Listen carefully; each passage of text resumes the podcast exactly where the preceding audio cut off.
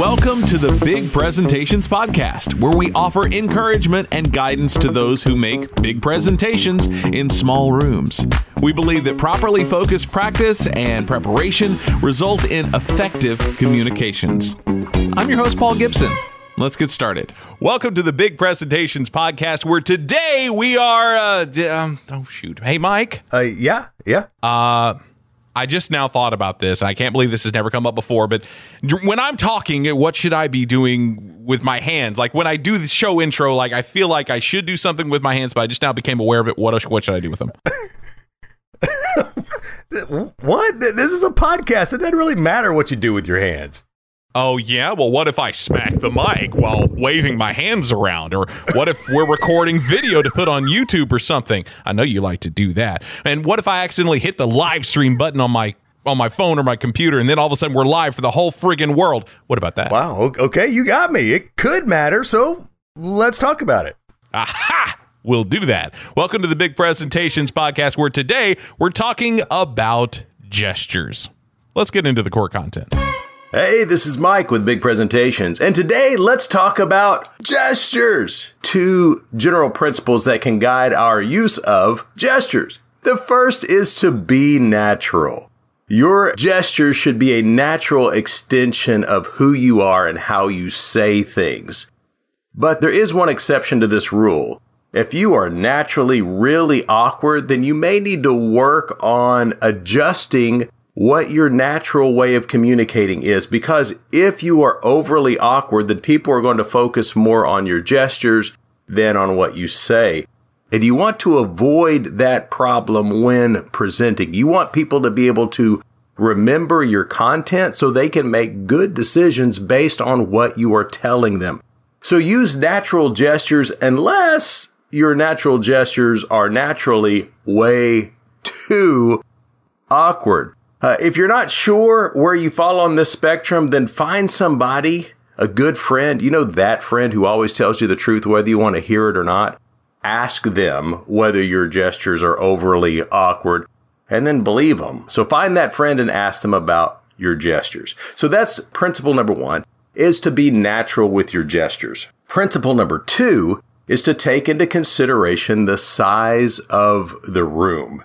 Your gestures should make sense given the size of the room. So the smaller the room, the smaller the gestures involved. But if you had more space in your room, then you could use larger gestures and you really should use larger gestures because the larger the room, the greater the chances that someone is sitting further away from you. And those large gestures allow them to still be able to see you and to catch the kind of the vibe of your presence. If your gestures are too small, then you may look insecure or like you're trying to hide something, especially if you are in a big room. So the size of your gestures should somewhat be determined by the size of the room that you are in uh, and the size of the space that you have to work within. Uh, if there's a lot of things around you, uh, for example, if you're presenting in a conference room and the space that you have to work with is pretty small and there's stuff all around you, maybe there's a laptop that's just within reach.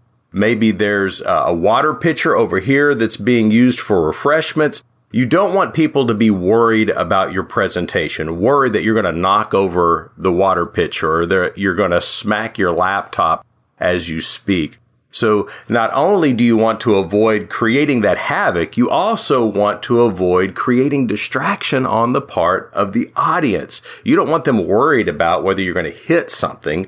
You want them focused on the content of your gestures. So once again, those two principles, those two guidelines are to be natural to an extent and to allow the size of the room to determine the size of your gestures. If you follow these two guidelines, then your gestures are more likely to be a support for your message. They will flow. They will not be distracting. They will make perfect sense given the content of your message. Do this and you will be well on your way to making big presentations in small rooms. So today we're focusing on the non-verbal communications that we create with our gestures. But before we do that, let's review what we talked about during last week's show. Last week we experienced a great interview with Brooke Reinl. We learned about audience focus, proper practice, and the need to be ready for anything.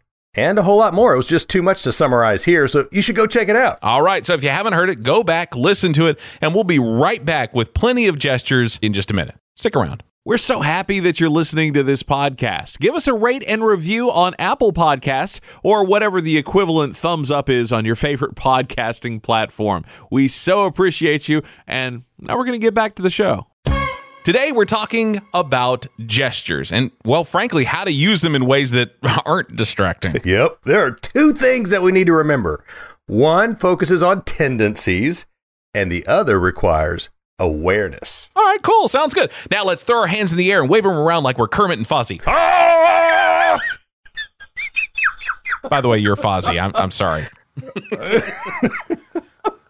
that would be breaking the first rule because that doesn't seem natural to me at all.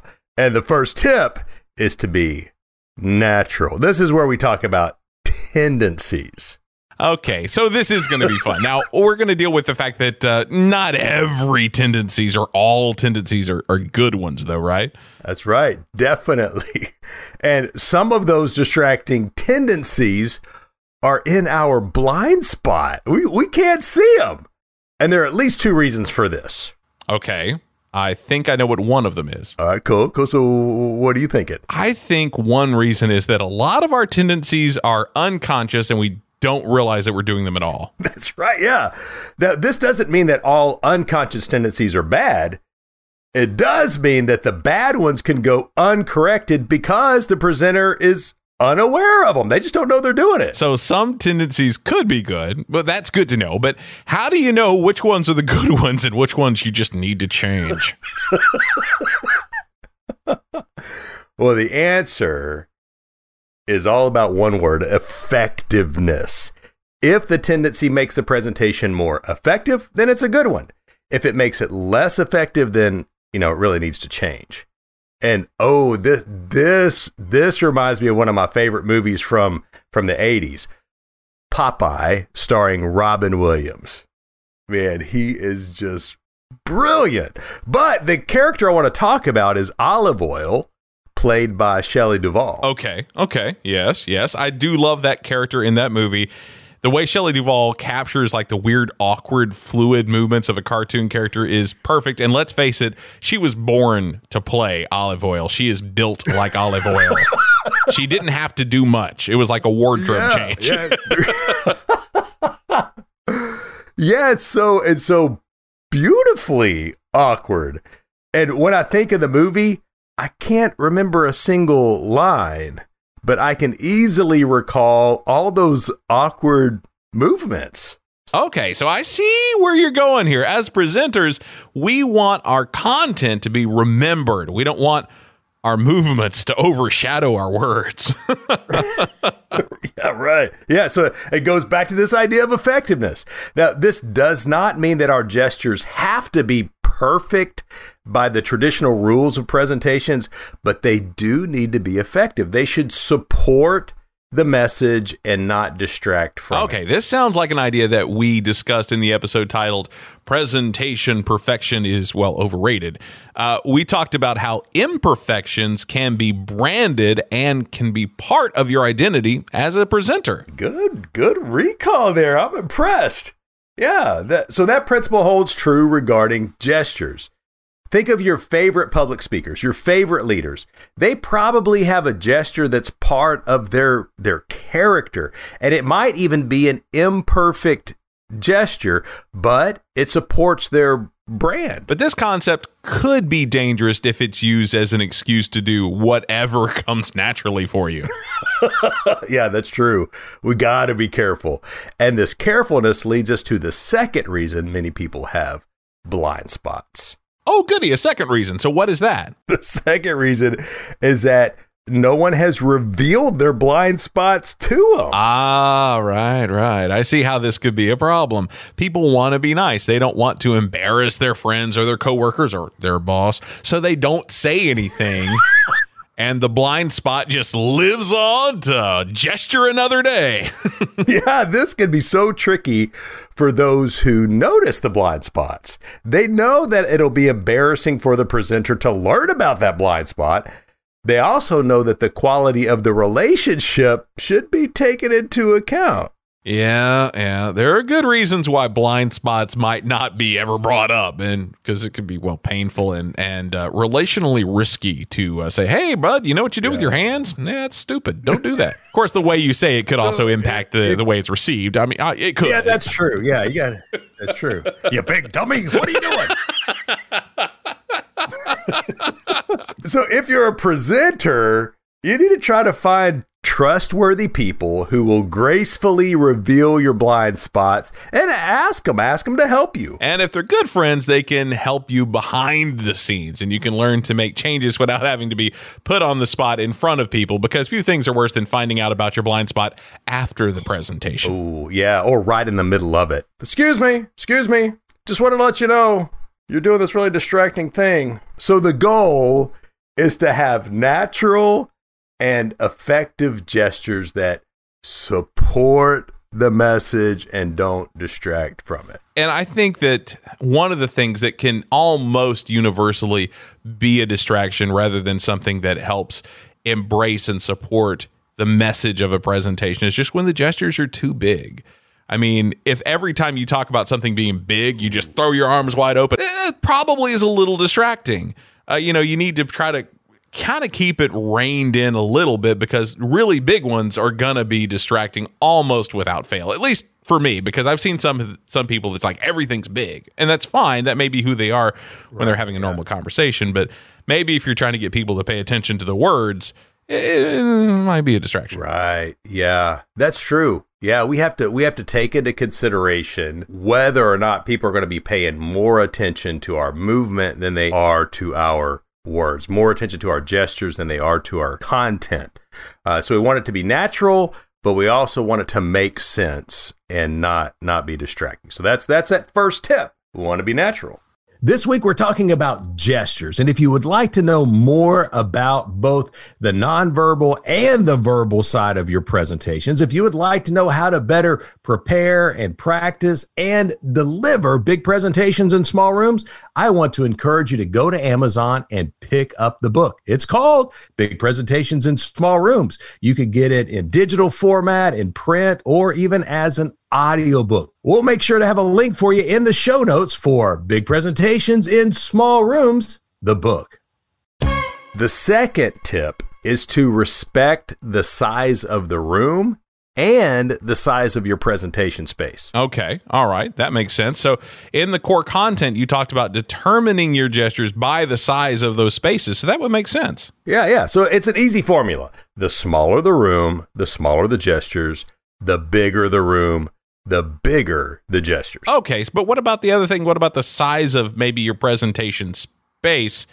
Uh, how does that work in this? Okay, so the size of the room isn't the only consideration. You might be in a big room that has a small presentation space. Now, in, in my experience, this is rare, but it happens enough to be worth addressing. Okay, okay. So, how could this happen exactly? Sometimes a big room will have this small presentation area. It might be due to furniture or due to overcrowding. And either one of those can result in this small presentation space. And when this happens, you got to be careful not to create distractions with gestures that are too big for that space that you're in. Oh man, yeah. I mean, if your gestures threaten the furniture or the audience members in the front of the space, then people will not be hearing you because they're too busy worrying about your gestures and the havoc that they are going to wreak upon the room and maybe on them. And that means the gestures are working against you. They're totally distracting from your message rather than supporting it. Oh, that reminds me of a classic character from uh, from SNL, Saturday Night Live. oh yeah, yeah, yeah. What are you what are you thinking about? Yeah, the, the one of the most favorite sketches that uh, that Chris uh, Farley did on SNL. Oh yeah, yeah. I think I know which one you're talking about. Yeah, I think it's called uh, Van Down by the River. I love that one. Yeah, it's a perfect example of how gestures can be too big for the room that you're in. Yeah, he, st- he stomps around and swings wildly as he accompanies his motivational speech with massive gestures. He, he does more than threaten the furniture. He actually destroys the furniture, which is not the goal when you do a presentation in real life. it was super, super funny. But we we don't want to be that guy. We don't want to be people who are going to make other people worry about our gestures. Yeah, his gestures did not follow the formula. The room was small, his gestures were big, and let's be real here, he's a big guy to begin with. So big gestures, big guy equals problems. yeah. So when presenting, don't be the van by the river guy. Perfect. Yeah, yeah. Don't be Olive Oyl and don't be the van by the river guy. Be natural and make sure that your gestures fit the space that you're working in. That's right. And now some people though are are the opposite of Chris Farley. Their actions are are too small for the space, which isn't good either. Uh, true, true. Yeah. And this happens most often when people are presenting in bigger rooms. So here's here's kind of what comes to mind for me and I've seen this a few times. You go see an artist that may be very popular but they don't they don't have a whole lot that they do. They're not like Kiss, where they're just like running all over the place with fire everywhere and rope ladders, like a Garth Brooks concert or something. Instead, they're a very kind of quiet artist, but there's something kind of almost distracting about one person with one guitar standing in front of thousands of people on a huge stage, but they're just in the middle, sitting on a bar stool, one microphone. It's like, well, I get that that's what you do, but it seems distracting that you're not using any of this space that you have. Even if you were just casually walking back and forth, you're using the space, but you're just you're just in one spot right in the middle of the stage, and that's kind of odd. Yeah, yeah. My youngest kid has had a, a lot of opportunity to perform on big stages w- with music. And she had a mentor who told her about this this concept and said, you know, you you you tend to use small gestures that are close to the body, but you know, you're standing in front of 1500 people on a big stage. So you got plenty of of room. And when you have all of that room and you're not using it, well then that creates that creates some problems. And so she she took that advice and she started using bigger gestures and her presence became bigger and stronger and more effective on that stage. Uh, the problem was her her presence was just too small. Wow, that's true. So that is an example, kind of, of what what we kind of alluded to earlier. That what happens when stage presence is is just too small. Right. Yeah. It creates tension in the audience because they feel that this presenter is insecure. And for some audience members, it's distracting because they they empathize with that insecurity and they feel insecure themselves, so they're uncomfortable. For others, it could be distracting because they feel like that insecurity shows a lack of preparation or professionalism, and so they lose trust in the content of the message. Either way, either way the presenter loses and that message is weakened by those gestures that are just too small. So we got to remember that the gestures should make sense given the size of the room. See, now that makes me rethink my statement earlier about like always making like the gestures that were like way too big. Maybe if you're in like an arena, really big gestures make kind of sense because you're using the Yes. space. But if you're in a boardroom and you're talking about how big the numbers are for this week, I mean, that just is, seems kind of weird. So, Right. You're, you're like the van by the river guy. yeah, then you're that guy. It's like, oh, sorry, Frank, I didn't mean to slap you there. Sorry.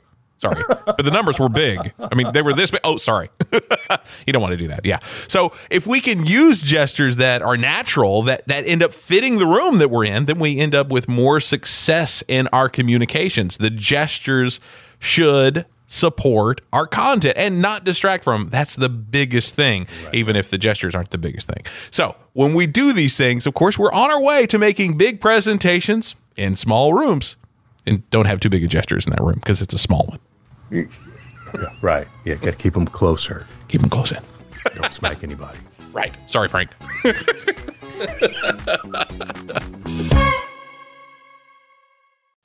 As you listen to this podcast, you may be thinking, man, I would like to have more conversations about the work I do that involves presentations. I would like to be able to have a, a community where I can ask questions and receive encouragement. Well, there is one waiting for you. The Workplace Presentations Hub is a Facebook group for people whose work involves presentations. So if that's you, go there. Join up now so you can receive encouragement and guidance at the Workplace Presentations Hub.